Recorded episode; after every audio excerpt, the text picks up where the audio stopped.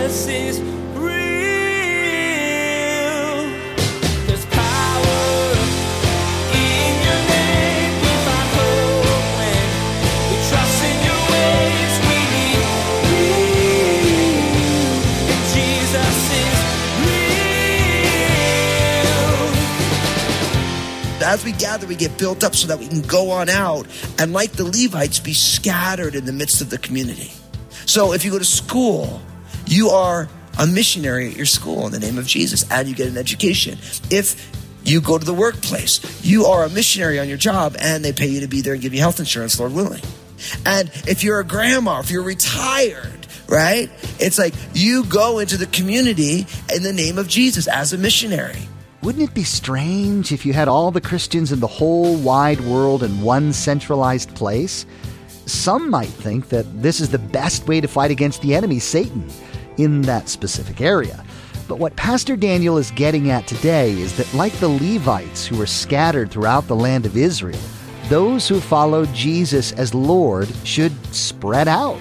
They should be ready and willing to reach people in every part of the world.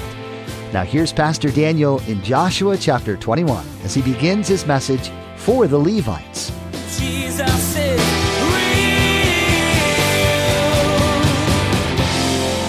All right, let's open up in our Bibles to the book of Joshua, chapter twenty-one. Joshua twenty-one, as we continue this leisurely journey here through the Bible, through the book of Joshua. We're in this series that we're calling Homestead because we're seeing the division finally of the land, that the promised land that God had promised to give to the children of Israel when God called Abram all the way back in Genesis twelve. Now we're seeing its fulfillment, and they're in the promised land, and each tribe and each group of people are getting their inheritance in the land. And it's an important reminder of two things. First is that God is extraordinarily detail-oriented. You know, I think sometimes we think that God's just really into like the big things, but the details doesn't really care about so much. But really the Bible teaches something completely different. See, God is interested in the big things, but God is also interested in the specific details. And we see God being very meticulous and very specific on the different places that people get. And secondly, and maybe even important for us, is the fact that each person gets something unique. Now, I think that this is one of the maybe the greatest struggles that fallen humanity has. When I say fallen, I mean the fact that left up to our own devices, apart from the grace of God, we have a tendency to live into not who we are in Christ, but all of our insecurities and fears. Right? And so the idea of fallenness, remember when Adam and Eve ate of the tree of the knowledge of good and evil, they were automatically self-aware. And so this whole like self-aware, like, oh, woe is me, or so-and-so's cuter than me, or so-and-so's taller than me, and I really wish I was a blonde, but I'm a brunette, and all this stuff that goes on, you know? And so what goes on is that for each one of the tribes, everyone got a different piece of land. And what God really wants is for each one of them to be grateful that God has fulfilled his promise and given them an inheritance in the promised land. But you could imagine how easily, and we've already seen it, how some of these tribes started to get kind of nitpicky. Well, why did that so-and-so get that? And don't remember what they did here, and all that kind of stuff that goes on. But see, each one of us has a unique calling and inheritance in Jesus. We're in Christ, but God does different things in each one of our lives. And I think one of the keys is to say, God, I am grateful for what you've done in my life. You've done something different in someone else's life. You've given a different set of gifts or a different calling, but I'm grateful for what you're doing in my life. And Lord, I'm going to, I like to say, I'm going to drive at my life like I stole it in Jesus' name. Does that make sense? So it's like the idea of driving it like you stole it, of course, is, you know what I mean? Like, it's like if you drive it like you stole it, you don't, no one sits in the right lane with their emergency lights on if they stole a car. You know, you're in the left lane, you got pedal to the metal, you know what I mean? Like, and the idea is, is that with the calling that God has given you and with the inheritance that you have with the gifts and talents and the things he's brought into your life, you want to be all in on that. You want to be like, this is the life that God has given me. And I think when we learn how to do that, I think a lot of things change in our lives. Because I think we can spend so much time worrying about what we don't have rather than enjoying what we do have. We can spend so much time saying, oh, I wish it was this. But really, What is right in front of us is what God wants us to work with. And God has a plan in that. You know, I was just talking to someone just uh, earlier this week, and, you know, they uh, just lost a loved one. And, and, and we were talking about it because, you know, I, I lost my mom when I was twenty-one and my mom was forty-nine. And, you know, and we were talking about the, the dynamics that come with losing a loved one and what it does and how it works. And I said, you know, I'm like, we always have to remember that God's plan is bigger than ours. I'm like, as I...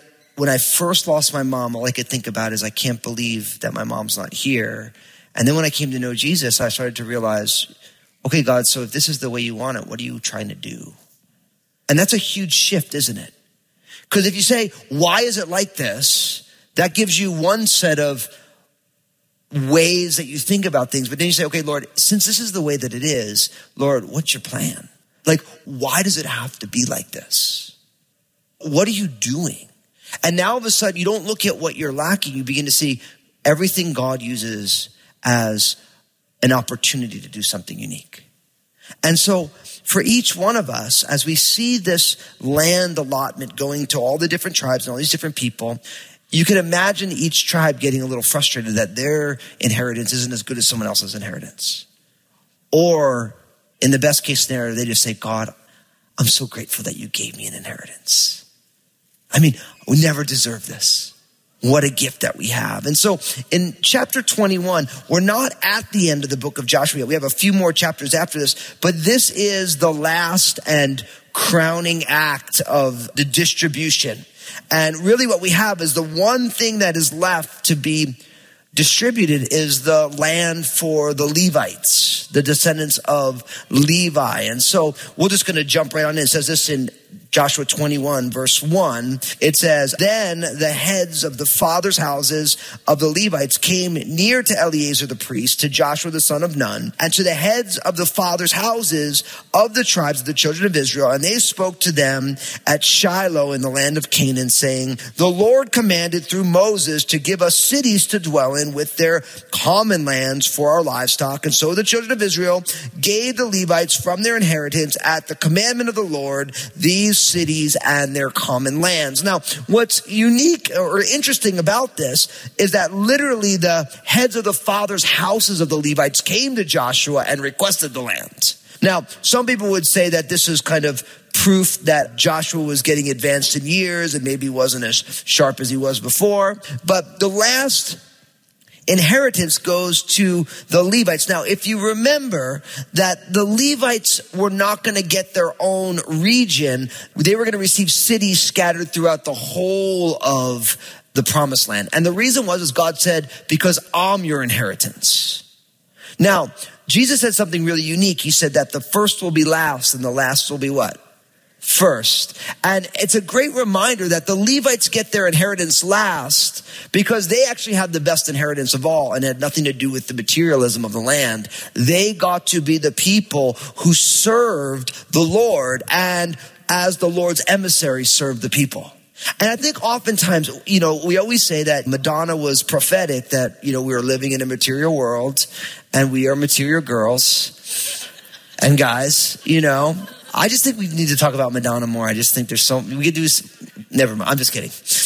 But but the idea is that so often we think that what I really want is I want the material inheritance. I want the land, right? I want my place that I can have life. And we forget that really our life is hidden in Christ. And really the ultimate inheritance that all of us have has nothing to do with material things. You know, Jesus told us that we should not store up our treasures on earth where moth and rust can destroy or where thieves can break in and steal, but we should store up our treasures in heaven. You know, see, the thing is, we could spend so much of our lives pursuing things that moth and rust can destroy, the idea that natural things can diminish their value, or where thieves can break and steal, where another person can come and take that value from you. We spend so much of our lives pursuing or receiving and then dealing with all of those things. And Jesus says, actually, you should be storing up your treasures in heaven. Now, he's not saying that you shouldn't have a house. He's not saying that you shouldn't have things. But what he's saying is that you need to make sure you put everything in the right order. And really, the Levites had the ultimate inheritance. Because instead of having their own region, they were created by God to be the people who serve God and serve the people in God's name. And they were meant to be scattered throughout all of the community, not in one central place, but everywhere. Now, all the way through, I'm going to be making this point that one of the things as we gather together as a church family, and I realize we live in the twenty-first century and, you know, modern statistics tell us that the average committed church member goes to church one point eight times a month. So the average committed church member only goes half the time. That's committed in twenty-first century America. Can you imagine this? But we live in a day and age where people don't like, like, I don't want to go to church anymore, you know. But the Apostle Paul reminds us, or the writer of the Hebrews, that we should never forsake the assembling of ourselves together. So as we assemble together, the reason we assemble together is for the equipping of the saints for the work of ministry, right? That's what it says in Ephesians four eleven. So we're all gathered together and we worship and we study and we grow together. So we gather so that we can then be scattered into the community and the world in the name of Jesus. So one of the things I enjoy so much about gathering together with the Crossroads family, our family of faith, and not only for us who are gathered at, at one of our physical campuses, whether our Vancouver campus, our Southwest Portland campus, our Seaside microsite, or on the internet campus, we gather together so that we can get built up, but then we scatter so that we become the hands and feet of Jesus everywhere in the community. And so the key for all of us is as we gather, we get built up so that we can go on out and, like the Levites, be scattered in the midst of the community. So if you go to school, you are a missionary at your school in the name of Jesus, and you get an education. If you go to the workplace, you are a missionary on your job, and they pay you to be there and give you health insurance, Lord willing. And if you're a grandma, if you're retired, right? It's like you go into the community in the name of Jesus as a missionary, but you don't have to go to work. You can just play with your grandkids and take them to the park and pray for all the families there. And there's a million things that you can do. But the key is, is that we have to own not only the gathering part, but the scattering in Jesus' name part. And one of the things that I love so much about what God is doing in the Crossroads family is more and more and more I hear about as God is doing a work in people's lives, they're not just going into their lives. Like, I go to church and then I go into my life and church isn't relevant anymore. But you begin to see your life as an opportunity to serve other people. You see your life as an opportunity to share the good news of who Jesus is and what he's done in your life. That's also, just like the Levites are scattered everywhere so that there would always be an influence of the truth of who God is. That's one of the reasons as a church family, we do, not only do we gather together, but we do internet campus, we do radio, we do T V, we do the two-minute messages. Why? Because we want the message that Jesus is real to be in every medium. You know, it's wild. I just found out that, you know, we have our T V ministry that we run. We just went on in Boise, Idaho. We went on in Spokane, Washington. We're in Eugene, Oregon, and we're in Washington, D C right now. Praise God. And last weekend, while we were all sleeping, eighteen people gave their lives to Jesus watching the T V show. How cool is that? I mean, to me, that's super cool. But again, we're scat- we're taking the message of Jesus and we're trying to scatter it everywhere, right? It's like, remember how Jesus said in the Sermon on the Mount that we are the salt of the earth? You ever try and salt season something and you only get it in one spot? It's kind of weird, isn't it? Like you'll be like, maybe, maybe you're putting some seasoning on the meat, but you know, like maybe you think you're opening them up where it's the little holes, but you open up where the whole thing is open. Oh yeah, everyone knows what I'm talking about. I'm not the only guy who makes this mistake. Like, I never, I was making eggs. I was making eggs and like, I'm Italian, so I like that crushed red pepper, the little spicy stuff. And I turned the top off. I didn't realize that I had to open, the whole thing came out in it. And it was so funny because my son Obadiah, Obadiah's like, Dad, can I have your eggs? I'm like, absolutely, buddy. I'm that dad. You know what I mean? He's like, oh, this is horrible. I'm like, what, you don't like what I made for you? He's like, what'd you do? I'm like, oh, I was messing with you, man. I made him, I made him some fresh ones, but it was fun. But I bring that up because the idea is, is that in order for salt to season, it needs to be scattered everywhere. And one of the things I love so much about the body of Christ, about the people of God, is that God, we're all unique, but we're in Christ. You know, we all have different places that we go, things that we find ourselves involved in. And God wants all of us in those places in his name, because when we're in those places in his name, all these different folks get reached. If the people of God only worked in church, how would the good news get out? And so God has us in all these different ages and spheres and stages of life so that as we gather together, we get built up, we get equipped so that we can go into whatever God has called us into and we go in his name. And that's exactly the picture we have here with the Levites. They don't get, they're not all concentrated together in one spot. They're scattered throughout the promised land so that God would always have a witness. People who are there in his name. Now, what's interesting is that they came, Eleazar's the high priest, Joshua's there, all the heads of the father's houses are there, and they spoke to them at Shiloh. Now you gotta realize at this point, Shiloh is the religious and the political center of the children of Israel at that time. Okay? So Shiloh was the base of operations. Now, it says in verse four, now the lot came out for the families of the Kohathites, and the children of Aaron the priest, who were of the Levites, had thirteen cities by lot from the tribe of Judah, from the tribe of Simeon, and from the tribe of Benjamin. Verse five, the rest of the children of Kohath had ten cities by lot from the families of the tribes of Ephraim, the tribe of Dan, and the half tribe of Manasseh.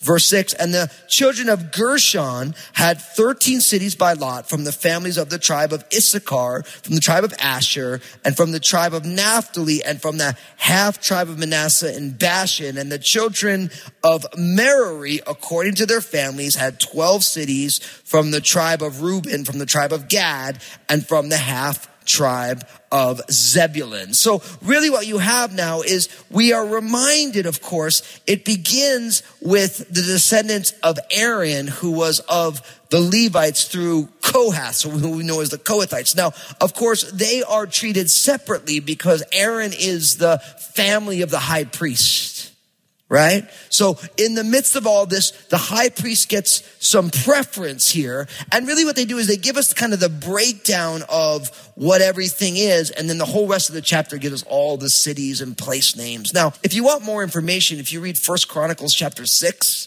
you can use First Chronicles chapter six as additional information so that if you wanted to have fun with all this. And if you really enjoy this, you can go back and literally in the back of your Bibles, you see where all these things are. And so...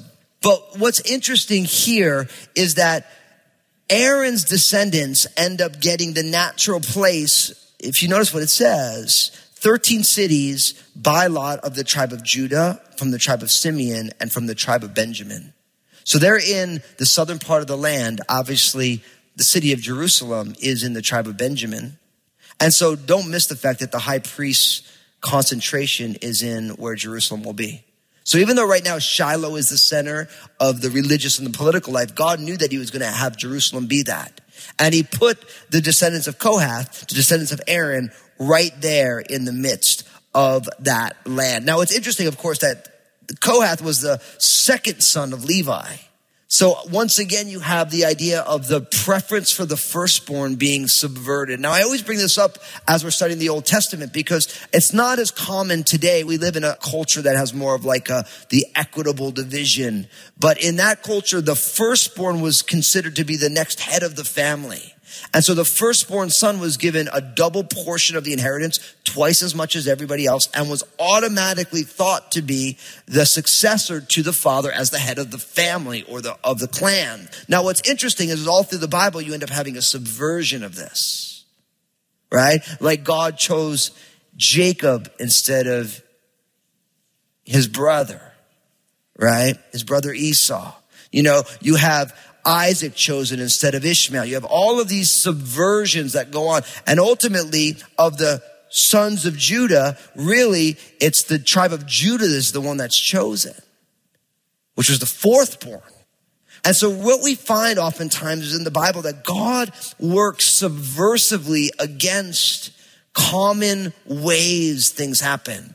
And I think people today, contemporary people, when they struggle with the Bible, they struggle with it because they feel like God didn't go far enough in fixing things. Like I was just having this conversation recently about how twenty eighteen, they're calling it the year of the woman, which I thought is so cool.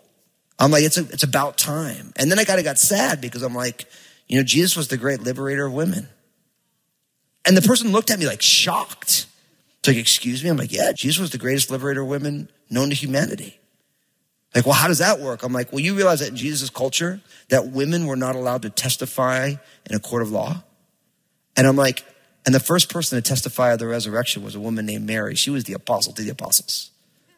And they looked at me, they're like, really? I'm like, yeah, you just go read it. I mean, like, think about that. In that culture, in the court of law, a woman was not even allowed to testify. And Jesus tells Mary, hey, listen, I want you to go tell my disciples that I'm alive. And they wrote that into the Bible.